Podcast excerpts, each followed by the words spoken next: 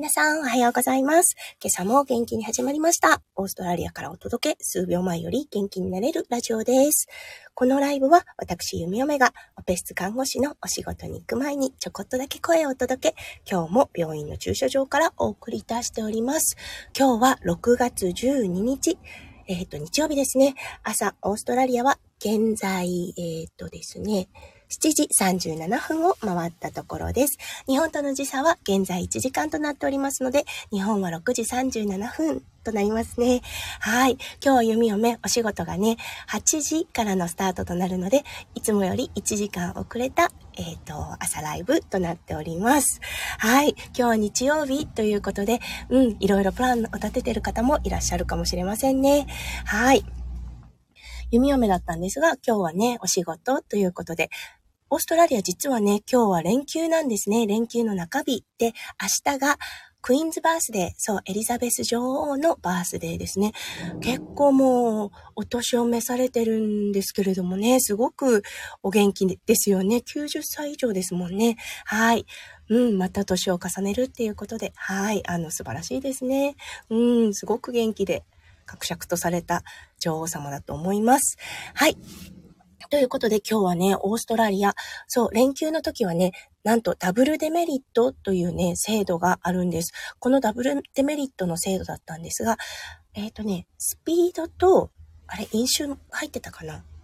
多分、スピードがメインかな？で、あ、あの、車の規制なんですけれども、うん。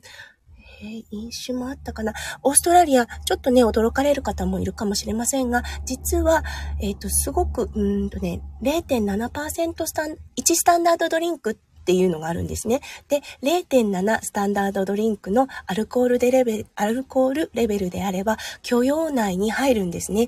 うん、これ、だいたいライトビール1杯分ぐらいは飲めるということでね。そう、すごい不思議ですよね。日本はもう飲んだらの、飲んだら乗るなの、あの、規制がしっかりされていますが、オーストラリアは実はね、あの、そう、飲めるんです。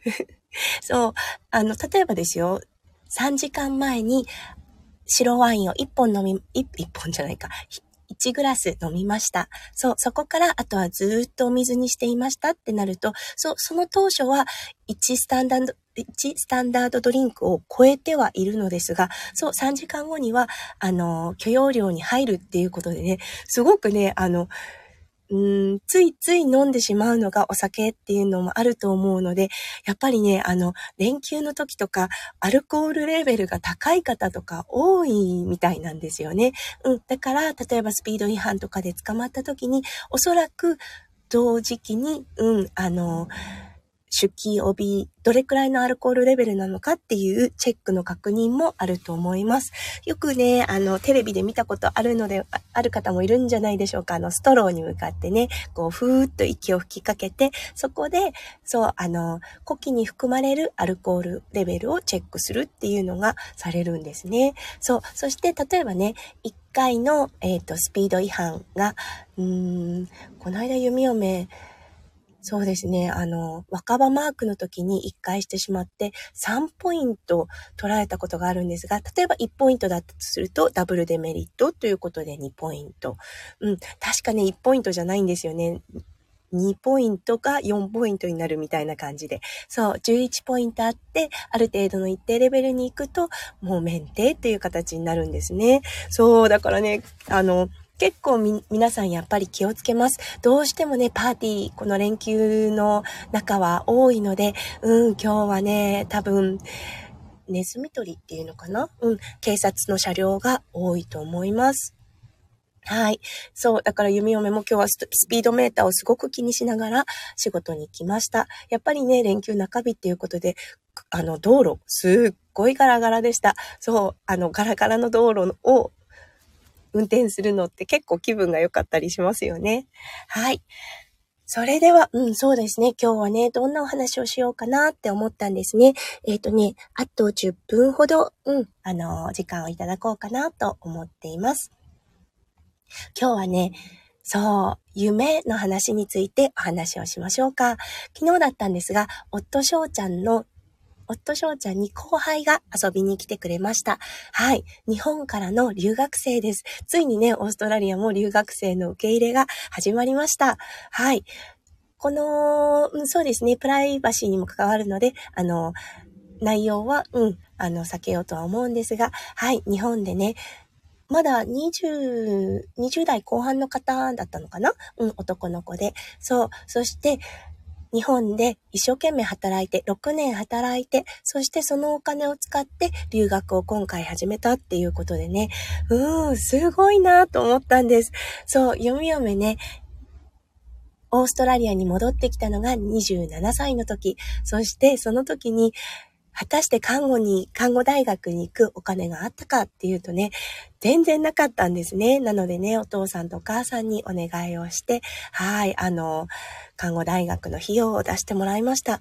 ねうん、昨日来てくだ、昨日来てくれた子は自分で貯めて自分で来たっていうことでね、すごいなと思ったんです。そしてね、やっぱりね、あの、スタートラインがもうね、意識がね、自分で貯めたお金を使ってくるっていう時点でもうね、やっぱりやる気が違いますよね。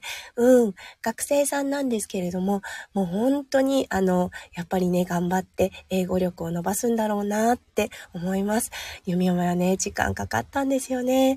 ずっと英語の学習っていうのを小さい頃からはしていたんですけれども、ね伸びなかった。これね、性格もあります。うん。ちゃんとした文章を話してコミュニケーションを取りたいっていうタイプの、あの、人だったんですけれども、そう、ゆみおめのお友達、ブロークンイングリッシュって言って、こう、ちょっとね、継ぎはぎ的な、あの、英語を話しながら、だけど、コミュニケーションが取れているっていうお友達がいて、羨ましかったですね。そう。そして、やっぱり比較したらね、その彼女の英語力ってすっごい伸びてたんですよね。うーん。そう、どうしてもね、こう、石橋を叩いて渡るタイプのこの私の性格っていうのかな。うーん、あれですね。あの、英語の伸びっていう点ではすごく遅かったと思います。はい。どっちがいいのかなって、あのうん、どっちもダメとも言えないし、どっちもいいとも言えないと思います。はい。その方はある程度喋れるようになって、ある程度コミュニケーションを取れるようになって、再度学校に行って、再度文法を学んでいました。そう、どうしてもね、細部の感情を伝えるのに文法が必要だっていうことに気がついたっていうことをね、言っていたのを弓嫁ね、思い出しますね。はい。そう、そしてね、その、うん、昨日来てくださった子、だったんですけれども、ねえ、なんかね、キラキラしてたんです。ああ、いいなって思いました。うん、あの、夢を持ってる人の表情ってね、そう、明るいんですよね。そう、すべてが目新しい世界、うん、そして生活、そして国ですよね。そこの中に身を置いて、はい、あの、なんていうのかな。希望に満ちている顔っていうのかな。うん、眩しいなって思ったし、素敵だなって思いました。ねこれからコロナのね、規制が少しされてきてるので、うん、あの、留学生もね、どんどん受け入れを始めています。そしてね、今留学生に対しての、あの、保証っていうのが結構いいみたいですね。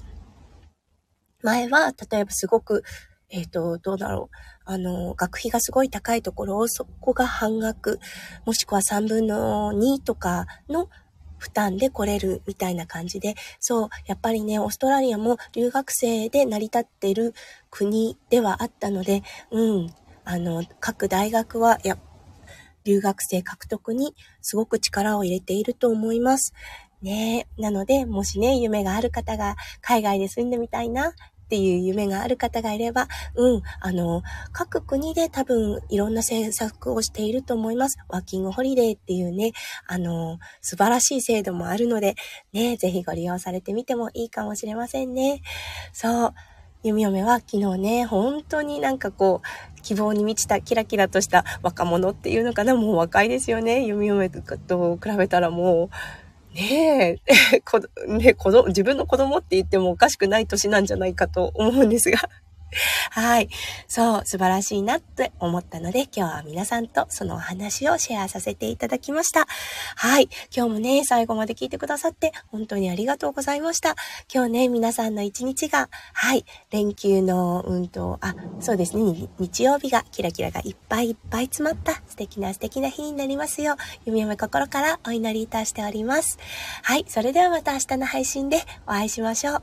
数秒前より元気になれる弓嫁ラジオ、弓嫁でした。それでは行ってきます。そして、行ってらっしゃい。じゃあね。バイバーイ。